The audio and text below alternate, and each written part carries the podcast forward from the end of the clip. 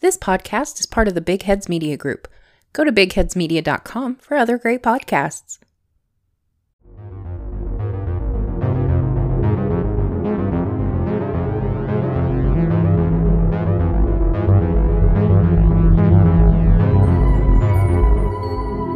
You're listening to Coffin Cast.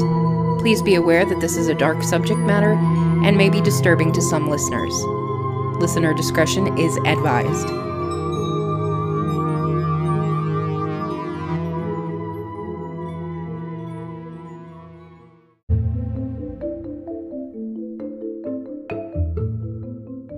To episode 25 of Coffin Cast. Merry Christmas, Coffins. This is your host, Kristen. I put out a poll on Twitter and asked all you naughty boys and girls what you wanted for Christmas, and you cried out for the death of Rasputin, and he won by a mile. So, I suppose I should be saying Shaslivogo Rodestva. That's Merry Christmas in Russian. God, my Russian has improved since Dyatlov Pass, hasn't it? Also, just a random thought that I had while I was researching this this past week.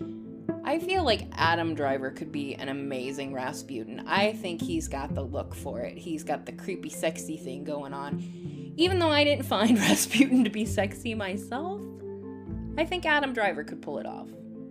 Because you don't know why you like him, you kind of just do. But I digress. Before we get into all that, let's talk about a few things. I got a new mic again, but this one's amazing. I I could do ASMR on this thing. I when I got it, I had to plug it in and play with it. That sounded funny. Either way, I had to plug it in and mess with it a little bit. That didn't sound any better. I I I tried it out. There, that sounds a little more appropriate. So I tried it out and I swear it's like I was I can do so many things with this mic and it sounds so good. But anyway, let's let's get into uh, one of the fun things I read this week. So on QZ.com, they have this article about the ways that Christmas can statistically kill you. The the ways that most people go out when they go out on Christmas. So, did you know that you can overdose on nutmeg? Yes, nutmeg. The stuff you put in gingerbread cookies and sprinkle on top of your eggnog can kill you and make you super sick. But that being said, it's also a psych. But that being said, it's also a psychedelic drug. So you can get super high off it and hallucinate. But you can also get severely sick and nauseous and dizzy and even die. So just get LSD or smoke pot like the rest of us. Also, because of the overuse of alcohol and indulgence in rich foods, heart attacks go up around the holidays. Also, trees can catch fire, people fall off roofs, hanging lights. Car accidents happen more during the holidays due to the weather conditions. Poinsettias and mistletoe are poisonous to ingest. So, because I love you, be extra careful this holiday. I don't want you to be an episode. Also, don't drink and drive. Don't do that. Even if you're buzzed, don't drive. So let's get into this week's topic the many deaths of Rasputin. January 21st, 1869, Pokrovskoye, Siberia. The frozen winter winds raged through the small village and brought new life with them. Grigory, he was named. Grigory Rasputin. It's so weird to me when you think about these figures, these dastardly people from the past and you think at one point they were babies. They were kids. Uh, it's it's kind of mind-blowing when you think about it. Hitler was a baby at one time not comparing the two because they were very different. But you know these people were babies and were completely innocent at one time. And if you look at pictures of rasputin he was a creepy looking dude. He got a lot of tail but he was creepy looking. So I kind of wonder like what he looked like as a baby. Like if his mom would be showing him off at the market and go, "Oh, this is my little Gregory. Isn't he a cutie?" And then the people are like, "Oh, yeah, that sure is a baby." You know, I don't know if that may not be very nice cuz, you know, he might have been a cute baby. I don't know. But if it was any indication of, you know, what he looked like as an adult, he was he was a pretty creepy looking dude. Pokrovskoye was a peasant village, and according to records, his father, Yefim, was a farmer and a church elder.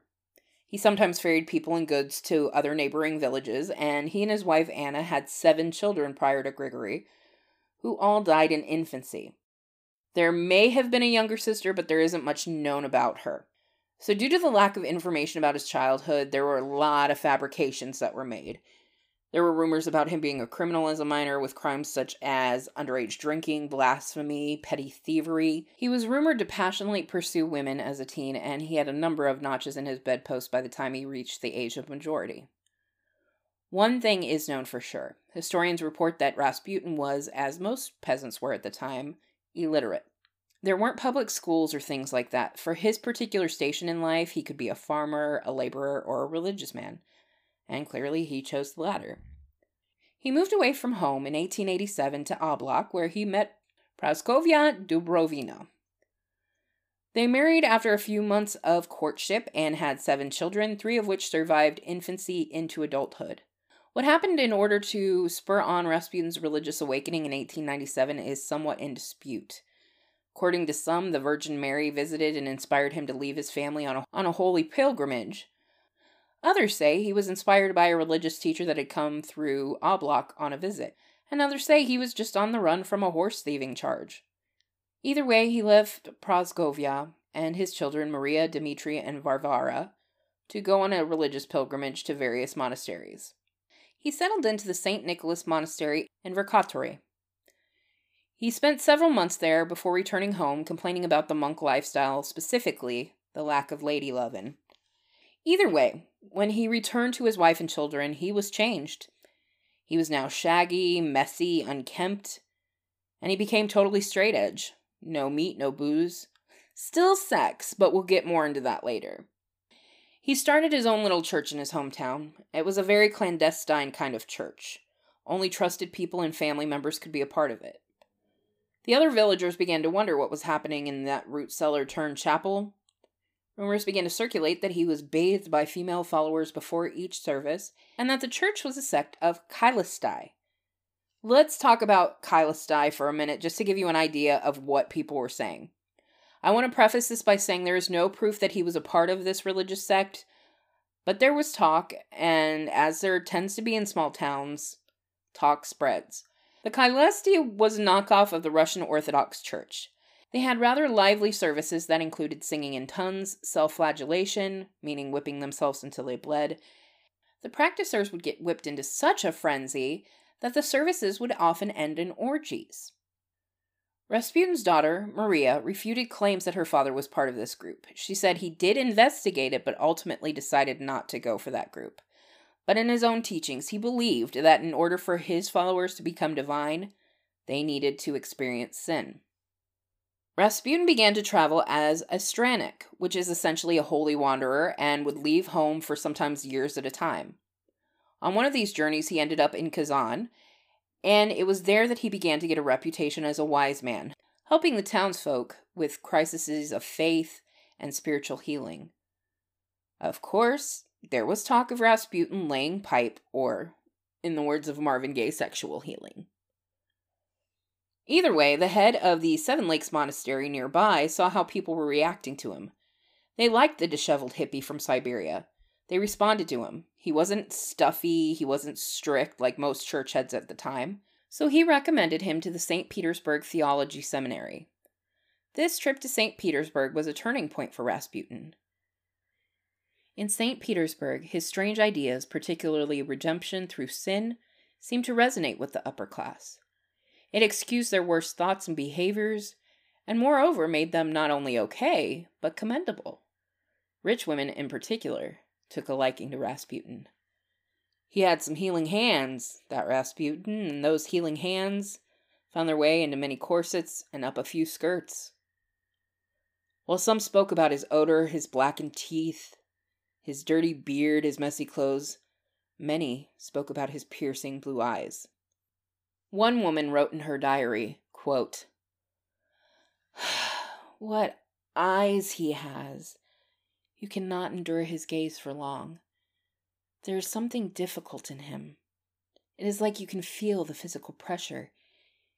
Even though his eyes sometimes glow with kindness, but how cruel they can be and how frightful in anger. His entree into the royal family came from two princesses from Montenegro, Militisa and Anastasia. They were married to the Grand Dukes Peter and Nikolai Nikolaevich, respectively, and the Grand Dukes were cousin to Tsar Nicholas II. Tsar Nicholas was introduced to Rasputin by these women at Peterhof Palace. Nicholas marked the occasion in his diary probably as such. November 1st, 1905. Dear Diary, today I met this hottie from the Tobolsk province. He's so cute. GR plus NR equals forever. Just kidding, he didn't do that. But he did write, made the acquaintance of a man of God, Grigory from the Tobolsk province. Before we continue, we're going to take a short break and I'm going to tell you a little bit about Anchor, but first, I'd like to tell you about my friends from Eat Crime. These are two very funny ladies, and I would like for them to tell you a little bit about themselves before we get into Anchor and paying the bills and whatnot. And then we will continue with the story and talk a little bit about Nicholas and Alexandra. Hi, I'm Amy. And I'm Caitlin. And we're the hosts of Eat Crime, a podcast full of delicious mysteries. You can find us on Twitter and Instagram at Eat Crime and on Facebook, Eat Crime Pod. Here's a few examples of what you'll hear Lawrencia and Bambi Bembenek. Do what now? And he he had like secretly taken that copy. I don't know why. Oh, I know why. to murder her. To, for murder. Her. And I was like, I can't imagine a mom naming their kids Dante, Dante and and Dante. Dante. We're not in a satanic cult. so- Yes, I don't know. Let's make that abundantly clear. She seems like she provocativity. Is that a word? She provocativity. Which I mean, what a businessman. I know. Yeah, that's what I'm Murdered saying. people like, he- and got paid for it. It's both true that there is a Conjuring 2, and Conjuring 2 is true. Valerie, get out of here. Tsar Nicholas and his wife Tsarina Alexandra had four beautiful daughters Olga, Tatiana, Maria, and Anastasia. They had one son and heir, Tsarevich Alexei. He was the baby of the family and was affectionately known as Alusha. Unfortunately, Alexei inherited hemophilia from his mother's side of the family, traced back to his great grandmother, Queen Victoria of England. His case was so severe that even a bruise was life threatening. The fact that her genes caused such a dangerous condition in her little Alusha caused her much grief and guilt. Alexandra asked Rasputin to please pray over her little boy in the spring of 1907 after he suffered an internal hemorrhage. He did so, and the little boy was better the next day. Now, Alexandra was convinced that Rasputin was the real deal. Nicholas wasn't so convinced, but he loved his wife and didn't want to break her faith.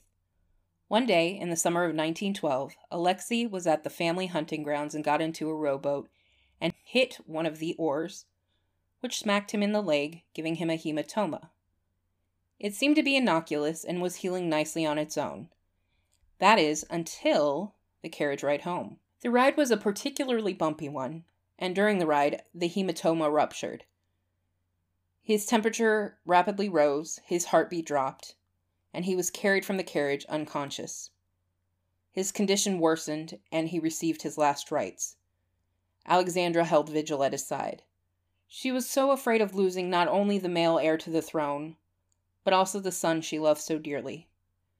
She confided her desperation to her best friend, Anna Vyrubova, who in turn turned to our old hippie friend, Rasputin, who had returned home to his family for a while. On October 12, 1912, a telegram was sent to Rasputin to please come at once.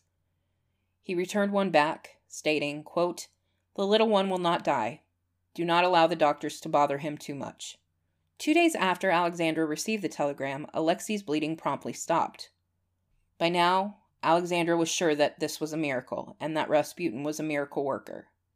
And soon the whole royal family agreed. Rasputin was now gaining celebrity. He went to all the parties and began to do what a man of God would do with such power and celebrity. He began to accept bribes and sexual favors for blessings and access to the royals. Soon he began to offer advice to the royal couple. first just on spiritual matters, then on bigger political matters. Rasputin and the Empress spent hours talking about religion and soon other things. He would tell her that she and her husband were equivalent to God in his eyes and that he would never lead them astray, and that all the Emperor's advisers were dishonest and did not care for the people of Russia or their tears. He assured them that God was looking over them and would protect them from all harm. His influence was not lost on these advisers, and rumors began to circulate that the Empress was having an affair with Rasputin, and that he was cuckolding the Emperor. I'm using Emperor and Tsar interchangeably, so forgive me if it gets a little confusing. This, as well as Rasputin's proximity to the princesses, began to damage Nicholas's reputation, which would eventually lead to his undoing, but that is for another episode. And Rasputin did nothing to dissuade people from thinking that the Empress was a notch on his bedpost. In fact, he boasted about it. Many people believe this was untrue, however, due to the love between the Empress and the Tsar, as well as the Empress's prudish nature. But either way, even if he didn't have royal ladies in bed, he had plenty of others from high ranking families. He would preach that physical contact with his body could heal any woman. He had wealthy groupies throwing themselves at him. Not only that, but some husbands were sending their wives and other female family members to his bachelor pad, an apartment set up for him in St. Petersburg, in hopes of gaining his favor. And office hours were always open. The moment he set foot in the door to the moment he'd leave, people were coming in and out. Policemen were set up to guard his place and said that women of all sorts, prostitutes, peasant women, aristocratic ladies would be in and out of his place at all hours. The police reports describe sounds of drunken parties, rough sex, even beatings that would last into the next day. On July 12, 1914, a peasant woman named Chionya Guseva stabbed Rasputin in the stomach while he was on a visit home with his family in Pokrovsky. Guseva was a follower of a priest and once supporter of Rasputin named Eliodor, who had denounced Rasputin for his proclivities. Guseva, however, stated that she acted alone. After reading about Rasputin in the papers, she believed him to be a false prophet and an antichrist. It is widely believed that Eliodor did have something to do with it, as he did ditch Russia before he could be questioned. At the time, it was unsure if Rasputin would survive, but after many months he did recover. But his daughter said the stress from the attack caused him to drink heavily. Things did not change much after the attempt. Rasputin tried to persuade Nicholas to stay out of World War I, saying it would be disastrous to Russia. This was one of the few times that Nicholas did not listen to Rasputin. Rasputin then asked to be able to bless the troops before they left. The commander in chief of the Russian forces, Grand Duke Nicholas, the Tsar's cousin, responded by saying if he dared to show up, he would promise to have him hanged. This pissed off Rasputin royally, no pun intended. So he then told Tsar Nicholas that the troops would fail unless the Tsar took over command of the troops personally and ousted the Grand Duke. And Nicholas listened. He became the commander in chief of the Russian forces. This was seen as Nicholas taking absolute power over the government, which did not endear him to his people. Nicholas had no idea how to lead an army, and it was going to turn into a horrible mess, which again is for another episode.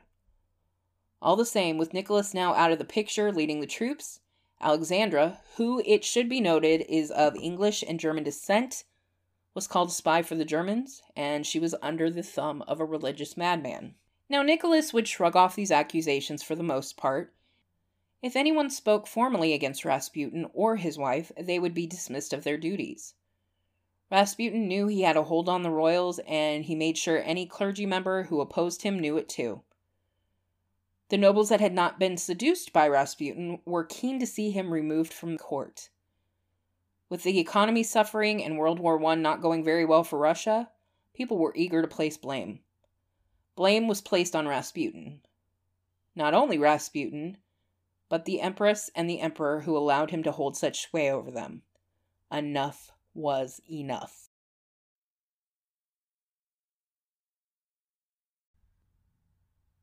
Rasputin was now a threat to the empire. A group of nobles, including Prince Felix Yusupov, husband to the Tsar's niece, Grand Duke Dmitry Pavlovich, and a politician opposed to the total rule of the Tsar, Vladimir Purishkevich, decided it was time to take out Rasputin. On December 30th, 1916, Rasputin was invited to the Princess Moika Palace. He arrived shortly after midnight and was taken into the basement. There, he was given tea and cakes laced with cyanide. He ate them, and there seemed to be no effect whatsoever. Rasputin asked if he could have some Madeira wine, which was also poisoned, and he had three glasses. No dice. It was now 2:30 a.m. at this point and the prince was like, "What the actual fuck?" He excused himself and went upstairs to where the other guys were waiting. I presume the prince said something like, "Dudes, it's not working. What the fuck do we do now?" Pavlovich handed him a revolver. The prince went back downstairs and told Rasputin to look at a particularly nice crucifix on the wall and to say a prayer. He then busted a cap in his chest. They had a guy dress up in Rasputin's hat and coat and dropped him off at his place to make it look like Rasputin returned home. When the prince went back to the basement to check on the body, he was accosted by a not so dead Rasputin. Rasputin attacked him and they had a fight, and the prince freed himself and ran upstairs. Rasputin chased after him and into the palace's courtyard, where Purishkevich shot him again, and he collapsed in the snow. His body was wrapped in cloth, and then he was dropped off the Petrovsky Bridge and into the Malaya Nevka River. He was finally dead. His body was discovered under the ice on the 1st of January. The autopsy report stated that Rasputin died of three gunshot wounds, one to the forehead, which was the finishing blow. The coroner also marked that a lot of the injuries sustained happened post mortem. Even though there was a rumor about it, no, Rasputin's penis was not severed. Rasputin was buried on January 2nd at a small church, and his funeral was only attended by the royal family and a few close friends. When the Tsar abdicated the throne in 1917, Rasputin's body was exhumed and burned so as not to give the people who supported Tsar Nicholas a place to rally.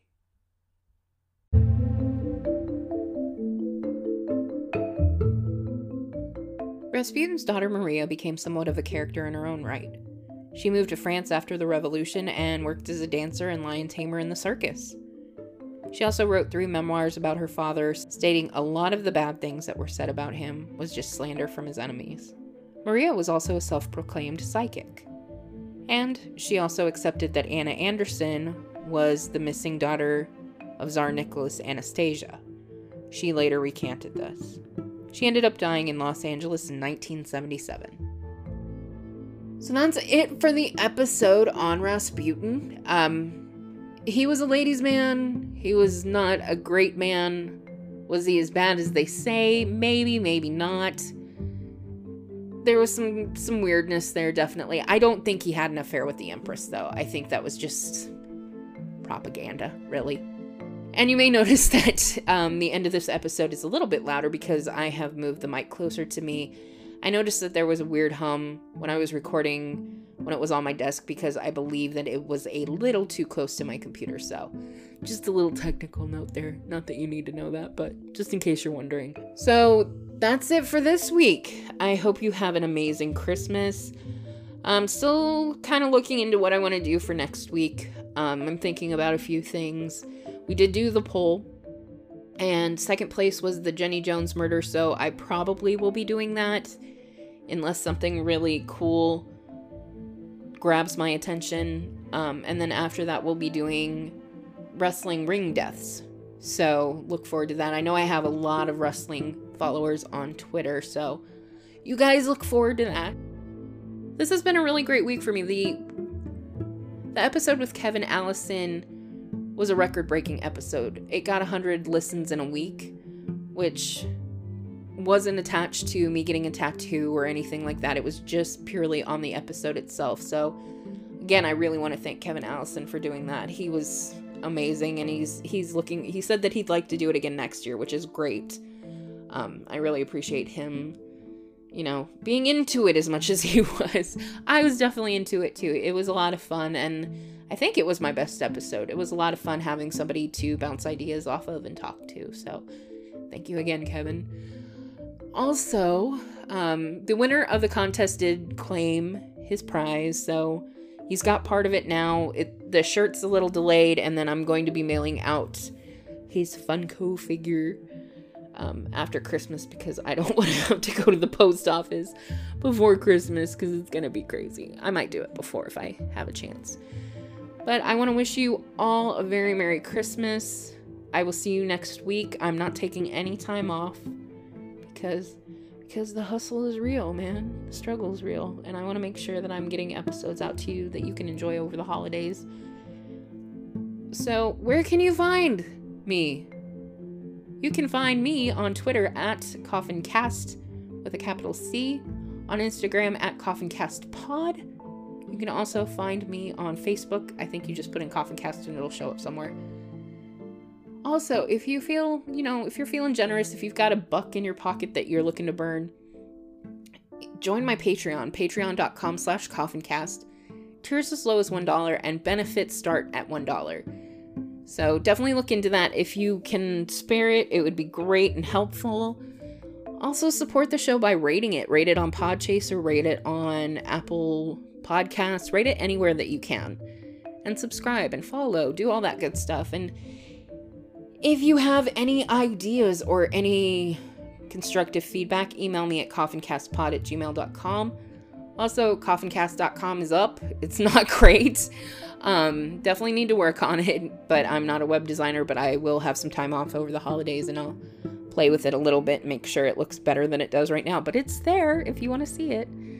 And also I'm a big um also I'm a big I'm a part of the Big Heads Media group now, and that means I have merchandise on their website. So if you go to bigheadsmedia.com, you can find their shop and you can find my shop in there and there's t-shirts and sweatshirts. So take a look, see if there's anything you like, and you know, it, it helps me make a better podcast. So, with that, I'm going to say Merry Christmas, Happy Hanukkah, Happy Kwanzaa, happy whatever you celebrate. Happy having a couple weeks off if you just are getting time off work and not celebrating anything. And as always, life is but a dream walking, but death is going home. Love you. Have a great week. I'll see you next Monday.